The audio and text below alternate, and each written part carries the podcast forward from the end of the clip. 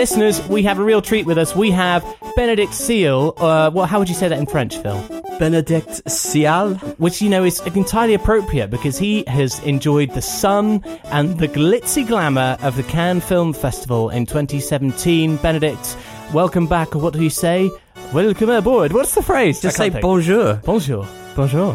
Hey, how was it? Ça va? Phil, come Ça va bien, merci, Phil. Très bien, merci.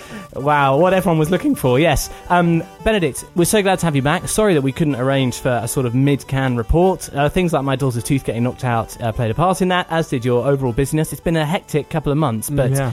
I'm very interested to hear what you've got to say. Do you have any sort of um, immediate impressions you want to give us about what it's like to be at such a high class event? Uh, tiring. It is uh, a very, very hectic two weeks. I saw a total of 27 films 27. over, I think, 10 days. And yeah, you kind of just have to go with the flow. Lots of queuing, lots of sun, and lots of movies. What is the actual viewing experience like? I, I get the sense that at Cannes, it's much more intense. People cheer, they clap, they cry, they leave. It's all going on. Is that the case? Yes, I think that is. And I don't know whether that is maybe like a French thing or just something very, very specific to the Cannes Film Festival. Because, yeah, I'm sure you heard about films that were booed or films that get four minutes round of applause, just everybody standing up at the end. It is a very, yeah, active uh, audience. And that did you get swept up in the Frenchness, or were you staunchly British and just sort of nodded your head at approval? Croissants for breakfast, you know, le petit déjeuner. a petit déjeuner at Special K, actually? Oh, du special K. Very nice. I I find it very difficult to get so kind of built up about the films to boo, and I like. I mean, personally, I don't really like the booing thing. Even if you don't really respond to a film, they kind of, and as other people have said, it's not really a boo. It's kind of hissing Oh, and really? just droning, like kind of jeering. It's like know? the House of Commons. like the House just of Commons. Commons. Yeah, just like Mm. that. Um, but round of applauses, I am totally down for, and I Okay. will clap and clap and clap. How about, uh, and this is interesting, Michael Dudok de Wit, who did the Red Turtle, I heard him do his Q&A, he was talking about film festivals and how the uniqueness of the audience makeup really affects the filmmakers who are there because Sure. basically it's journalists and critics and media and press and film people and if they've got an incredibly busy schedule as with you rather than sit there and take in the credits or reflect on what they've seen half the time just get up and leave because they've got to go to the next film They do. Um, I because the the thing with Cannes is there are so many films playing all the time. You don't have, or I personally, with my past, didn't have that rush to find something immediately. okay So I would like to kind of hang around and like see the filmmakers receive their round of applause, kind of pick up on the vibe of the audience once the lights are up. Nice, great job, man. I'm glad to hear that. Now I'm thinking, is it a bit like Glastonbury, except with films? So you could go and stand on a hill and you can watch three at once, kind of thing. I've never been to Glastonbury. Okay, Ne- neither have I. I mean, I'm just going by what. I've seen on TV. But possibly it is. It's a very, it's a very, very strange experience, and it's unlike any other film festival I've been to. And uh, because you have, on the one hand, there's the glamorous angle, but you don't really see it if you're in the queues in the heat. Don't say that, Benedict, because my next question is the one that's on everyone's lips, which is exactly how many beers did you share with Will Smith? Uh, exactly none. Ah. I'm afraid. Is it I- not like that? Are you not within reaching distance of stars? You could find yourself sat next to one in seat A5, and it's, you know, it's Brad Pitt saying, What do you think of this film? That's true. You could. I bumped into Uma Thurman. Oh, nice. Nearly walked into me walking past because she was the head of the Un Certain Regard jury. How about that? So sometimes she would just watch the films with an audience rather than in a screening room or something. Wow. So uh, yeah, she was with her people. And did you did you past me. faint with recognition? I didn't. She looked remarkably normal. Mm, imagine that. I Imagine know. that. Celebrities are actually people. I know. Mm, jury's still out, isn't it? Yeah. So, of 27 films, Yeah. how many of those 27 films blew you away? I would say just two. Two. Two. Ouch. Yeah. Duh. Mm, Just the duh. Well, why don't we do it like this, Bennett? I would be really interested to hear because there's so much to chat through. Uh, yeah, give us those two. I'd like to hear your highlights and your lowlights, and I suppose these two films are probably the highlights. Then, yeah. Yes, they are. So I saw a documentary called uh, Visage Village, Mm. or translated to Faces Places. Ooh. And this is a documentary from, do you know the French filmmaker Agnes Varda? Uh, no, much to my shame, by the look of your face. Well, see, I hadn't seen any of her films, but one of my editors who I was working for out there, he said, "Can you please see this film for us?" And I was like, "Oh yeah, sure, okay, I'll I'll Not really go think along." much of it. And I managed to get into it, and it is really, really terrific. Moi j'ai 33 ans. Et toi je dirais plutôt que tu as 88 printemps. truc rigolo, c'est qu'on va faire un film ensemble. Bah ouais, c'est ça le point de départ. Tu sais, c'est avec ce camion que je pars partout dans le monde. T'es partante? Je suis toujours partante si on va vers des paysages simples, vers des villages, vers des visages. Les gens y rentrent à l'arrière, comme dans un photomaton, et la photo sort dans les 5 secondes sur le côté, en grand format. Un tracteur, c'est c'est important dans le village. So it's Agnes Varda, who's this filmmaker, and she teams up with a guy called JR, who's kind of like a French Banksy. Okay. Okay. He's kind of a mysterious guy. Like you see his face, but he's always wearing shades and he always wears a hat, and you don't know his real name.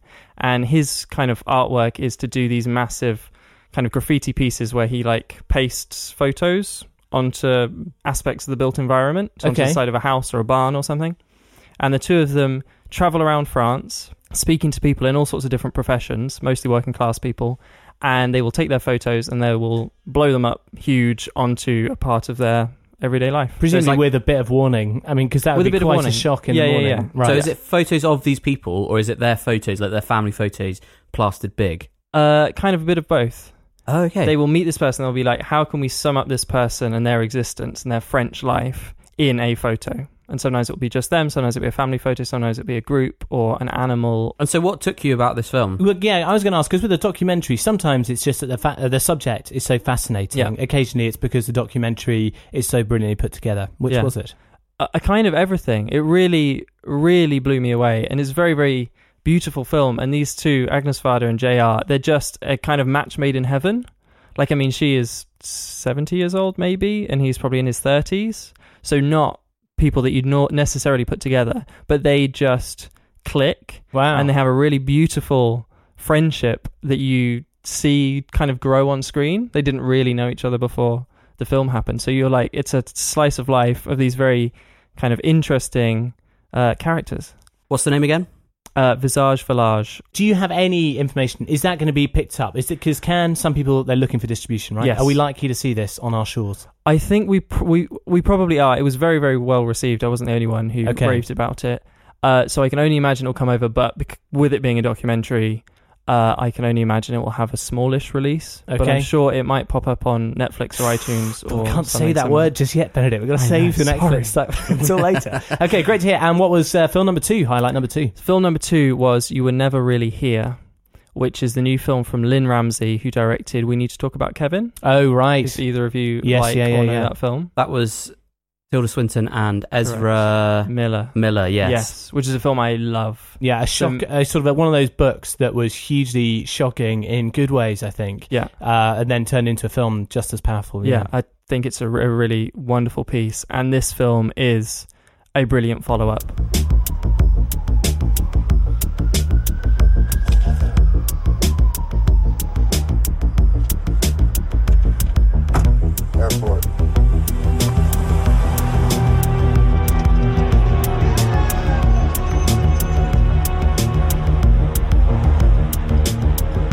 It was, I think, the final film to play of the actual in competition films, and Lynne Ramsay had only finished editing it the day before. So I No watched the version without finished credits. And this is a pared down, it's about 85 minutes total, uh, kind of existential thriller. In a way, you could tell this story, which is Joaquin Phoenix plays an ex military, very kind of uh, gruffled and battle hardened and psychologically damaged person who kind of takes like odd mercenary jobs in a way and he has to deal with a kind of child prostitution ring. So dark subject. And that is really that taps into something in his past. And we kind of go through this psychological emotional journey of him tracking down these bad people. It is a slightly more self-aware taxi driver similar? It has taxi driver vibes. It's like a surreal taxi driver Okay. in a way, very, very subjective. Uh, she's very good at working with color and with kind of camera distortion to really get inside this guy's head in a very disturbing way. Mm. Um, it I- sounds intense, man. I, right now, it's not sounding like one for me. Yeah, no. Well, I don't know. I just like when it's a psychological thing uh, in a context that's as dark as you can get. Yeah. Sometimes I'm yeah not in the mood for that. Yeah. I'll, I'll go watch Fast and Furious Eight. What was it particularly that connected with you then? That's a that's a good point. Who knows? Uh, there's a really interesting see because it's based on a book, I think, and it's not a book I know. I wondered whether it's the same author because I don't know whether there's a relationship there. I don't think it's the same author, but it's obviously her taking another th- dark text, I suppose, Sure. that captured her and doing her thing with it to t- make it cinematic. And um, yeah, I don't know whether the book reflects the kind of the weird structure of the film, but there's a scene in which there is a book, a physical book, and he's tearing the pages out of it. And it's kind of what this film feels like. It feels like feels like a traditional thriller in a way, with pages torn out of it Breaking it up, mixing breaking it up, changing, and distorting condensing it. and distorting it and it's it's a rush of just things coming at you and not necessarily plot but feelings and emotions and this raw violence and uh, disturbing content. Is it the sort of film which stays with you afterwards and you kind of reflect on what you've seen and you kind of process it yeah. after the credits roll rather well in this case no credits but yeah. after the film's finished rather than during Yes, but it is a whirlwind as you're going through it. It really, really is. It really grabs you by the scruff of your neck and pulls you along for 90 minutes. And I mean, for a film so dark, the fact that I would have wanted to seen it immediately Mm. to go straight back in, and because it doesn't really have like, oh, there's a first act and a second act and a third act. Yeah, yeah. It kind of could have worked, I think, in a like a cyclical way of just watching this film and watching this film, and it on would loop like an art on installation a loop. Yeah, Like uh, what's his name? Howard Hughes and Ice Station Zebra. Y- sure. It's a little. T- sorry, is that a random fact? It's true. what are you doing Uh, that's, that's literally. That's, it doesn't matter. Look, people. Some people know what I mean. Uh, well, there we go. Sounds exhausting to me. But what was that one called again You were never really here. And with Joaquin Phoenix at the helm, I would imagine we'll see that one. uh, Yes. in no short order. yeah, right. totally. Okay. And it, yeah, I think it's BFI and Film Four Okay. funded, and he won Best Actor as well. Wow, way to go. Okay, Yeah. well, before we move on to your lowlights, I'm sorry to say, uh, I Uh-huh. just, I'm curious. You know, a lot of people are drawn to the fact that movie stars are there and Yeah. presenting things and their passion projects. In between the good and the bad, did Yes. you see anything that's clearly seemed to be something a well-known actor or director was was pushing as a personal project? Um, I think, I mean, the big, I suppose, the big name English language projects were like The Beguiled, which is yeah, Sofia yeah, Coppola, yeah. Heard a lot about it. um, which I thought was really interesting, but a very, very small story, and happy to be that. But for me, it didn't extend to that transcendent level that something like uh, You Were Never Really Here did. I thought you were going Um, to say Lost in Translation. That's what you're hoping yeah. for, wasn't or Lost in Translation Yeah. too, Mm. which I watched in preparation. Did you do it? Good. Yes. You said you would. Did you like it? Yes, I did like it a lot. Good. you, We can come on to that you later. could stay be, stay be Uh, okay, yeah, because there's there's a lot of press about the Beguiled. Some people saying film of the festival, but not in Benedict's book. Yeah, not quite. It's up there though, and I think Best Director is well deserved. And I think actually the awards given for a field that wasn't necessarily tip top, I think the awards were uh, well chosen. Okay, I didn't see the winner of the Palme d'Or actually, so who knows how that was. Uh, it was The Square, which is I think Oh, this is the one about the performance artist uh, who goes a bit nuts. who goes a Um, bit nuts. Yeah, yes. yeah, and yeah. it's like two and a half hours long about yeah the art world in a kind it's a of satire, isn't it? strange Scandinavian satire. Yeah. Yeah. Um, so I didn't see that, so who knows how that was. But I think the other picks were very strong because usually they go with something something a bit weird and like, oh well, why did that win? That it was wasn't. I Daniel Blake last year, of course. yeah, and I think I, I like I Daniel Blake a lot, but it's not striking Cannes cinema to me. Okay, all right. Okay, well, on to your lowlights, Benedict, if there are any that you can pick out of a hat. were you hissing slash booing at anything No, inside but I obviously would- you didn't physically do it but emotionally were you emotionally, totally. So the new film from Yorgos Lanthimos. Oh, Mr. the Lobster, Mr. which the I Lobster. loathed, Benedict. I hated the I lobster. did not like it either. I Good. watched it in High five preparation. from across the room. High five. Yeah, I watched it in preparation because I was like, well, I'll see his last film. It was quite well received. It did reasonably well in the UK and America. And yeah, I just didn't really get along with it. I thought the stilted dialogue was. Yeah, Ugly Emperor's and got no tiring. clothes, man. Guarantee. And this doubles down on everything I did not like about The Lobster. And I think is really horrible and embarrassing and terrible. what's the name of this one Uh, the Killing of a Sacred Deer. What a charming boy. Isn't he? Yes, very. How did his father die? Car crash. Driving home. Smashed into a pole. Killed instantly. How long have you known him? Quite some time. He was a patient of mine years ago. Did you go to the funeral? I did go, yes. Why didn't I go with you? I think I told you about it, but you were busy or something. What makes it so vile in your mind? Well, not vile, just very bad and ill-conceived, and I thought very tiring. Nothing, nothing to grab me at all. Uh, it's a, it could be quite a powerful little horror story in a way, uh, but it just with his kind of emotionlessness. I don't know whether you felt it's, that the it's lobster. exactly the same again. Is it? With, uh, yeah, I Yeah. hated that in the lobster. Yeah. I thought it it wrecked the entire film's premise. It was Yeah. an unnecessary addition. and I think this is exactly the same, but worse. I think it. I, to be honest, Benedict, it, am I most cynical? I think it's a way of covering up for a lack of skill with Yeah. dialogue and with actors. yeah, because it means you don't have to try, yeah, and people just have to say, "Well, I, you know, either you get it and you're clever, or you don't." And he's above you artistically. So Yeah. sorry, I'm really sounding bitter. uh, I'm glad you didn't like it. Okay. What's next on the not so the, the low lights? the low well the other low lights I don't necessarily want to pick on as much. I didn't like them very much, and I probably we probably won't see them in the UK to be honest, uh, because they're I don't know other European films or Asian films that I just don't think will pick up traction because there are a few films that I saw that kind of go for like a slow cinema art house aesthetic. You know, like a very static camera, the thing that you often pick up on. I often love it, Laurie. Yeah. yeah and it's using that which can be can be great but it just has no substance and it's kind of suggesting like oh if we make a film that looks like this and sounds like this that in and of itself is enough. and is over two hours Yeah, long yeah, yeah. that that's enough but no, really I've definitely seen films like that nothing that have driven me insane. I thought Yeah. uh, there's that British filmmaker, in fact, Joanna Hogg, I think, does that a lot, and she is one for huge amounts of tedium Sure. and you know ultra realism. That I just don't think there's really anything there. But you have to convince yourself there is because it's artsy. yes There we go. Benedict, I'm, can I say I'm encouraged to see you've returned a grounded young man still. have I You know, Oh, the good. artsy fartiness It of hasn't the festival. sucked you up. No. Yeah, you haven't come. You haven't come here using words like superlative and transcendent all that Yeah. much. So you, Well, like you do, Laurie. I only only said superlative once, ironically, of course.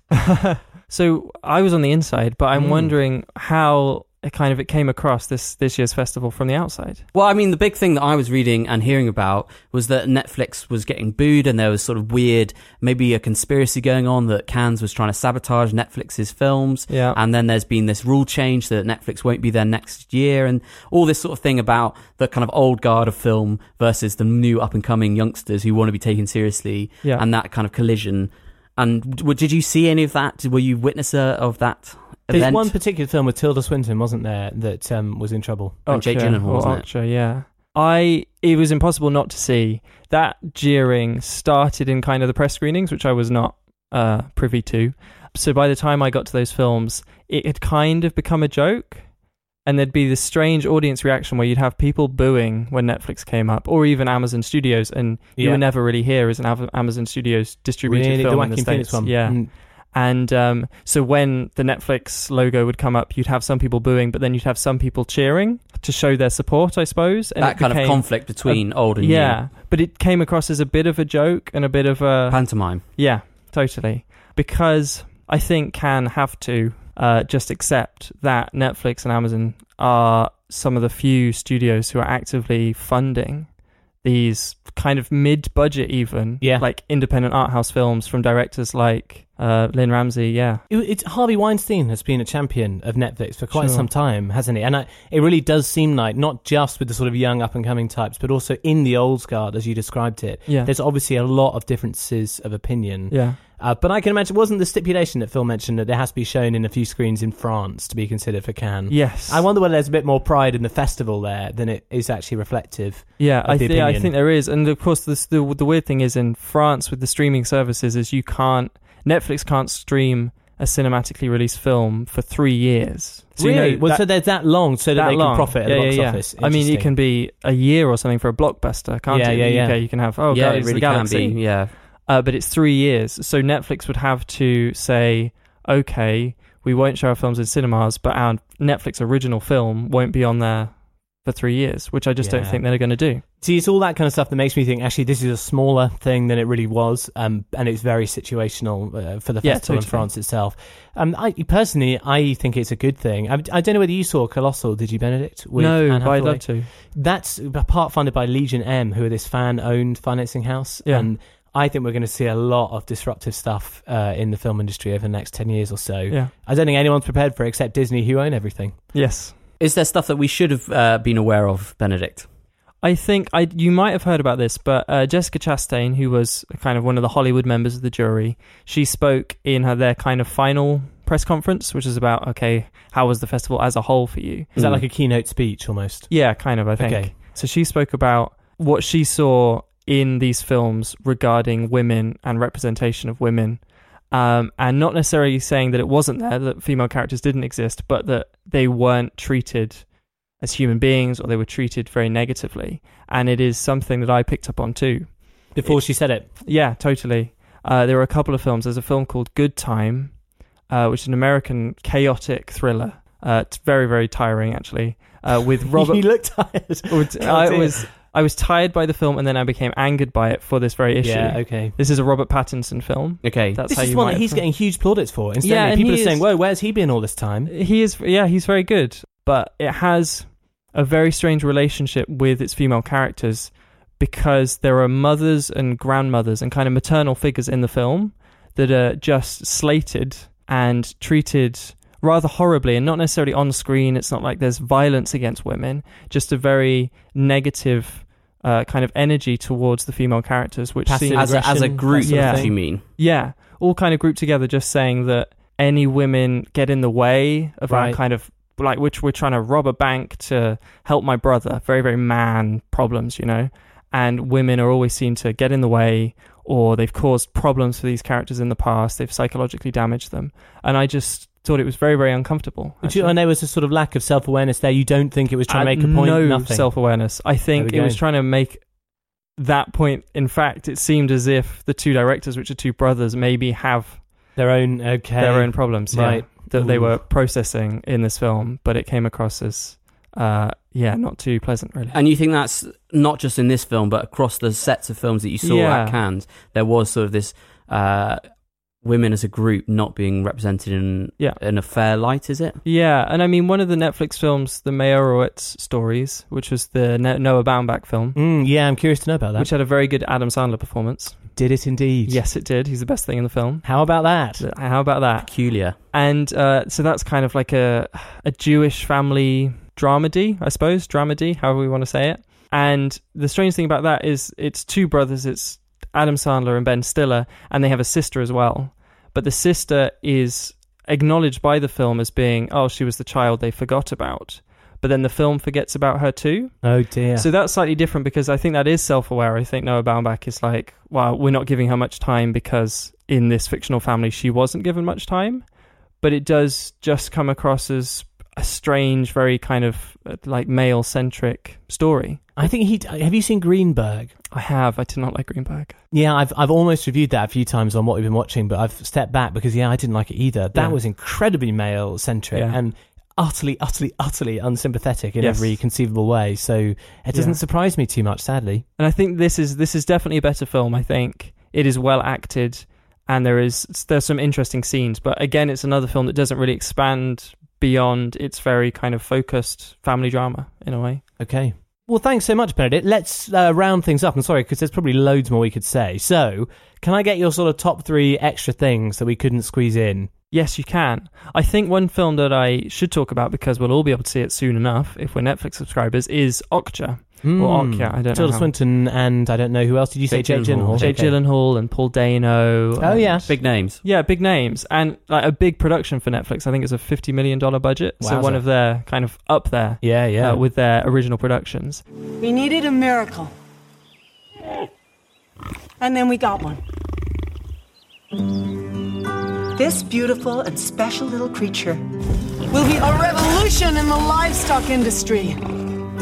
Our super pigs will not only be big and beautiful, they will also leave a minimal footprint on the environment, consume less feed, and produce less excretions. And most importantly, they need to taste good.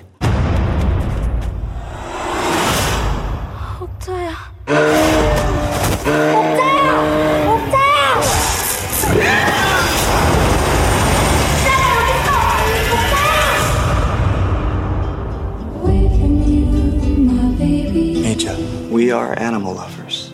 Our plan is to expose Mirando, rescue Okja, and bring her back to you.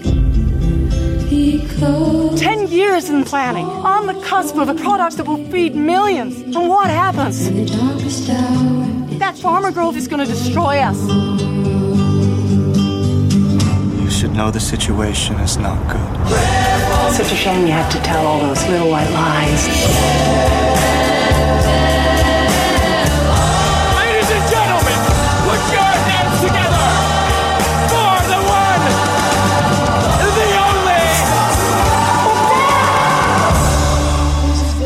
This is a very, very strange film. So it's a South Korean director. He directed The Host, if you know that's kind of I do. monster yeah. movie. And it's a story of a a super pig that's kind of developed to solve world hunger. wait, wait, wait. What? What? Super Pig. they, they, de- they, well, they call it a super pig. So they, there's a company called Mirando, which is led by Tilda Swinton, playing two people, two sisters. So they're kind of the Mirandos. They're part of the family, and they have this company, and they genetically engineer a pig that looks more like a hippo, and it grows to be very big, so kind of hippo sized, And it's going to feed the world. and it's going to feed the world because it's eco-friendly. And it's like less methane in its waste and all this kind of thing, but also it tastes good. Mm. Uh, so they're developing this thing, and they, they as a publicity stunt, they send uh, a dozen or so of these pigs out all across the world to different cultures and different farming communities to be like whose farming techniques will bring this pig up the best. And one goes to South Korea, and that turns out to be the best pig. But the problem is, one of the reasons why it's the best pig is because it was well loved and well treated, and the little girl has kind of fallen for this pig. So when the Mirando Corporation want to bring it back to the States to kind of parade their champion pig, she gets very upset and she kind of engages in a like a a whistle stop tour across the world to the US to save her pig. this sounds so That is bizarre. not what I expected no, not at all. It sounds from any of the stills. Yeah. Yeah. So who do you think that film is for? From that plot description. Well, I mean, is it for uh, animal rights people? yes, that is that is one people that it, that is one group that it is definitely for. See, the problem is, I mean, that to me sounds like a kid-friendly film. Yeah, sort Yeah. of. Yeah. Totally not. Plenty of f bombs. Really? almost gratuitously used Right. f-bombs, which is just strange. Uh, it also has some horrific scenes of animal experimentation Okay. when you kind of see some of the creatures that maybe didn't go so well, Oh gosh. which is really horrific and unpleasant. And it is just the whole film is like that. It can't stick to one tone, to one type of film, and it kind of plays like not wanting to stereotype, but a cross between American kind of Hollywood blockbuster filmmaking and strange Asian filmmaking. You know that kind of game Yeah, yeah, show yeah. stereotype that you see in Lost in Translation. Yeah, absolutely. Of uh, kind of larger than life, big Hyperized. cartoony graphics, hyperized, and it does. I suppose if this is what they've tried to do, play as a cross between the two of them, but I found it hard work. Really. Disorientating. Disorientating, totally. It sounds like a, a pretty intense uh, bit of satire that Yeah. is going to really appeal to some people. I would imagine you'll be seeing articles saying what everyone else doesn't get about this film. That Sure. I mean, it was quite Yeah. well liked, I think. I think I Mm. was probably in the minority for being very mixed on it, to be honest. Well, there's hot tip number one, listeners. One to look out for in a month. Send us, well, send Benedict your um, plus ones and minus Yeah, ones. Just do. kind of a review. What do you, what would you give it uh, uh, grade wise? Probably a C plus. Wowzer. There we go. Pretty low. You What's know? Article two on the the whistle stop tour? Article two. So I had a moment. We talked about the booing, and I had a moment where I experienced it firsthand because it was one of the few first like premiere screenings I got into in the main theater, and I was sat in the auditorium, two seats away from the kind of the main aisle, which is where they lead the actors and the talent up from the red carpet through to their seats right in the middle. right. And this film was playing out, and I was thinking like I can see people not reacting too well to this film. Oh no. And lo and behold, the boo started when the credits rolled. But they have every time, whether it's being booed or cheered, they always do the thing where the lights will come up, they'll get the cameras on the talent, and they'll kind of Oh, no. film them, and this will be blown up on the big screen, on the screens That is outside hideous.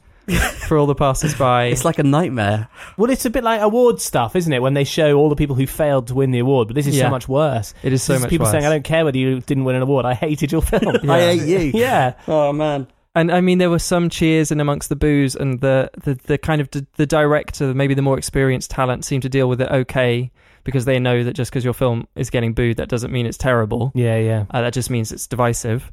Um, but it was the actors, I think, that obviously like bared their heart and soul for these very strange idiosyncratic And characters. they're they're on the product, aren't they? and they're on the product. Their face was on the big screen for two and a half Oh, hours, man. and they did not look too happy. And I, I wanted to see this whole thing play out and then walk out, but I just couldn't stay in my seat. you couldn't bear it. So I left and I went and huddled in the corner just to see from from afar. The Oh, brutal man. side of Cannes. That Oh, really is quite sad, isn't it? People work so hard on films. I sometimes think about that when I really hated a, mil- uh, a movie, and they, people do work incredibly hard, and it's They not do. nice to see people it's kind of being spat on. yeah, is it can be very dismissive. I think there there is the a sense of like, well, we're in Cannes, like we're going to hold you to the utmost standards. Mm. And if your film confused me, I think it's always one thing that if a film confuses an audience, rather than taking time to process it, it's an immediate like, rah, let's boo, let's jeer, let's let Yeah. them know that their film did not work. For Too me. much of that uh, French wine flowing around the auditorium, Quite maybe. possibly, yeah. imagine that. Okay, point number three.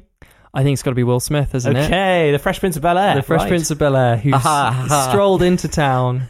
Uh, and from the word go, I was there when his car arrived for the opening night. Nice. And uh, yeah, he was uh, wheeling and dealing his way around and taking photos and smiling. And uh, I think because he, he wasn't the head of the jury, that was Pedro Almodovar. Almodovar, really? Yeah. Great choice. Great choice indeed. But I think. He the Jackie director. no, Yeah, uh, no, no, he did Julieta. No, Julieta Phil. Sorry.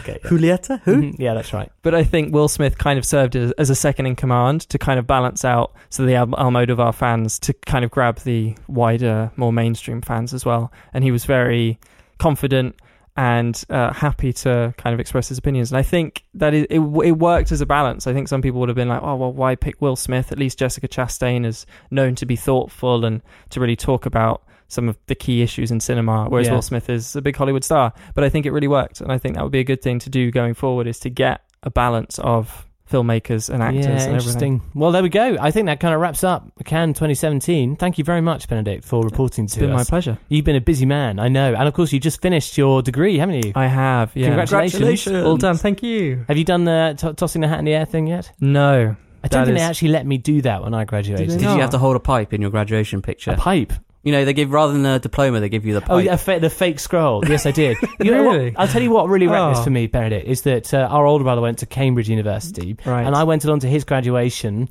And after you know he spoke the Latin words, whatever it was, in Yeah. their fancy hall, uh, then we went down to a marquee buffet on their cricket pitch where I was Yes. served cold salmon and all a variety of elite foods. And then at my own graduation, uh, we got a glass of orange juice. Great. Um, yeah. So All there that to look forward to. yeah, I know. bring the family. That's Well done for wanna say. graduating. Thank you very much. Right, any final notes, Benedict? Otherwise, we'll be looking forward to having you back as when the next horror film uh, is released, as long as you're still around and haven't hit the big time already. Yeah, no, I'll be here. Great. Absolutely. Cheers.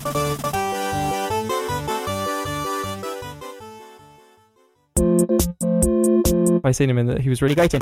I've always valued him as an actor. I always thought he was pretty good.